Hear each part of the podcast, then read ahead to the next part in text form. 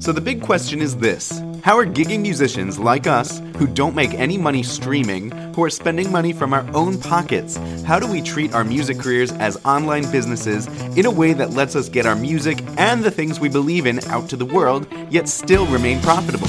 That is the question, and this podcast will give you the answer. My name is Jared Judge, and welcome to the Gigging Musician Podcast.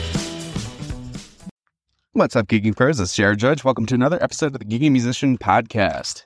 All right, this is a follow up to yesterday's podcast about going all in, which I got a couple questions about one of the strategies in the middle. The biggest question was, what if I don't believe that I am the best fit for somebody's event? Um, and this is more in terms of like quality. Like, what if I'm not a great enough musician or good enough musician to play a corporate event? And that will prevent you from going all in on any of these marketing strategies and having the success that I know you deserve. So, here's the thing if you don't believe it, then they're not going to believe it. And then none of this is going to work for you. And so I would suggest that you, this is the most important work. In fact, this, I'm going to uh, bring back Grant Cardone's 10X rule if you guys have ever heard of Grant Cardone, he's like a big real estate sales guru and he teaches people how to sell. And he says in his book, the most important sale you ever have to make is to yourself. Right? You must believe that what you're selling and offering is the best option for somebody. And if you don't believe it, it's not going to be effective for you. So you have to i guess like let's let's dive into the psychology of this and why you might not believe. You know why why don't you believe that you're the best fit for somebody's event? And first off i would suggest eliminating the comparison trap. Don't compare yourself to other acts. Don't compare yourself to another musician or another group. All right, this game is not between you and them.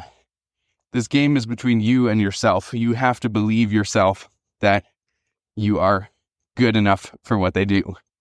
And so if it's not about others, right? Well, I just assume that it's so easy to stop comparing yourself, but you got to work on that. Don't compare yourself to others.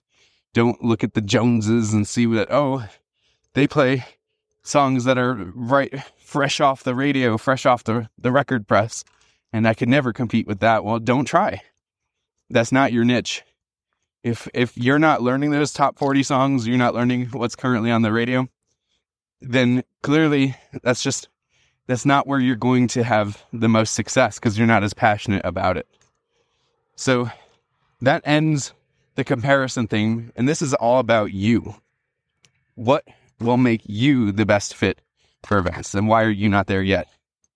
If the answer truly is that the songs on your set list just don't cut it, well then that's where the work is. Learning songs that you feel are more appropriate. But that kind of brings to the overall strategy is you have to identify where are your shortcomings.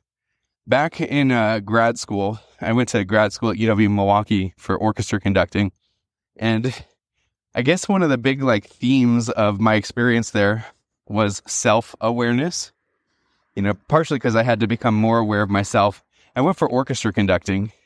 And when you're conducting an orchestra, the things like you are a leader, you are responsible for the music making of a hundred individuals or however big your your group is that you're conducting. And in order to lead, you have to be very self-aware of what you're doing and your own shortcomings. And I, you know, that is a hard thing to do. So self-awareness is key. And when it comes to being a good musician, there you, you have to be willing to uh, be open to critique and feedback. In fact, you always have to be critiquing and identifying your own shortcomings. That's kind of a constant process. So this is the first step is like if you don't believe, why not? Where are you lacking? Is it set list? Well, go and fix your set list. Go go learn some more songs. Um, is it technical prowess? Well, partially go and fix that and go go and uh, become a better musician. But the other half of it is realize that these events are not looking for technical prowess. To me, this is more important than learning to be the best musician is learning what these events actually need. I'd say most most musicians don't actually know what events they're looking for. They are comparing themselves to other musicians. They're falling into that trap of like the people listening to me are are musicians and they're going to listen with the same ears that I listen to and that's what they're judging me on and that's not true. That's not what they need. They need entertainment. They need somebody who's going to provide the right ambiance for their event. They're going to need somebody who's going to manage the energy of the event. They're going to need somebody who provides a memorable backdrop as they walk down the aisle. They're going to need somebody who can get the crowd dancing and interacting. And almost none of those are directly related to musical prowess. It's a combination of a lot of things, but you might already be there. So, first off, we also have to shed another false belief that musicianship is the gateway to these events. Musicianship is the thing that makes musicians stand apart. And in the in the arena of these corporate gigs and private events and weddings, that's just not true. So, what are what are the other shortcomings that you feel that would make you the best option? Maybe you're lacking something unique in your musical act. Well, this can be created, this can be engineered. You know, decide. And, you know, one of the biggest things that I would suggest is getting back to t- reaching out to event planners personally, treating them as humans. Well, guess what? Humans have opinions and they are happy to share them if we ask. So the next thing I would suggest is ask, ask event planners for feedback. And, you know, even if you've never worked with them before, you can reach out to them, say, Hey, I'm a musician. I'm new to the events industry. I'm trying to break in. I'm not really sure if my act is what you're looking for. Would you mind taking a look and providing me some feedback? And then you could also ask them, well, what have been some unique ideas that you find work really well for musicians? Or what do you like about the musicians you work with? And so asking for feedback also will, will really help with this. And so I think that will wrap up the whole section on improving your act to be worthy so that you could believe that you are the best fit for these events. And so that, uh, I kind of forget where we are going with this. Oh, yeah, what if I don't believe? So, those were kind of the three steps. I've never really chatted about that publicly before, so I'm just kind of uh, spitballing as we go along here, but I hope you guys followed and tracked I think I mentioned three things. I'm going to go back and listen to this episode and see what those three are.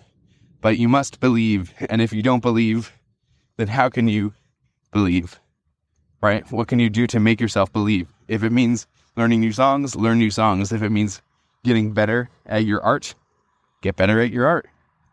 If it means changing your mindset to realize like these events aren't about musicianship, which, you know, don't suck, but you know, you don't need to be the best musician in the city to do this. You, you do need to be one of the best entertainers.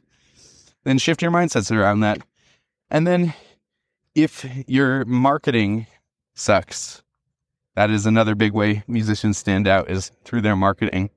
So if you don't have marketing for your musical act, well, that is where the work is too. And so I can help with all of that. That's where the corporate gig challenge really comes into play. And so I'll help you realize like these gigs don't necessarily need to go to the best musicians. They don't need to even go to people wearing suits and ties at corporate gigs. It's really just about being the best you can be and showcasing that and really believing it. So I hope that helps. And let me know what you thought about this. You can email me, jared at booklive.com. And yeah, if you're interested in getting some corporate gigs, join me in the upcoming corporate gig challenge. I'll show you in five days how to book your first or next corporate gig um, someone who joined it. The it's holiday season, holiday booking season, and they booked a holiday party through the challenge, and I'm just so proud of that. And that's what we do. So go to fulltimemusicacademy.com slash challenge, grab your ticket before it's too late. They are free tickets, and then I'll see you inside the challenge. So thanks for tuning into another episode of the Gigging Musician Podcast. Remember, your music will not market itself. Bye, everybody. Thank you for tuning in to another episode of the Gigging Musician Podcast. If you liked this episode, then please take a screenshot on your phone and tag me and post on Instagram, letting me know what you liked about this episode and let me know what you would like to hear in future episodes. That will help me serve you better. Also, I would love to invite you to my upcoming five day full time music challenge. Just give me five short days and I will show you a step by step plan to make real consistent income with your music. It's totally free and you can register on fulltimemusicchallenge.com. That's full time, one word, no dash in between, fulltimemusicchallenge.com. Thanks again, and I hope to see you in my next challenge.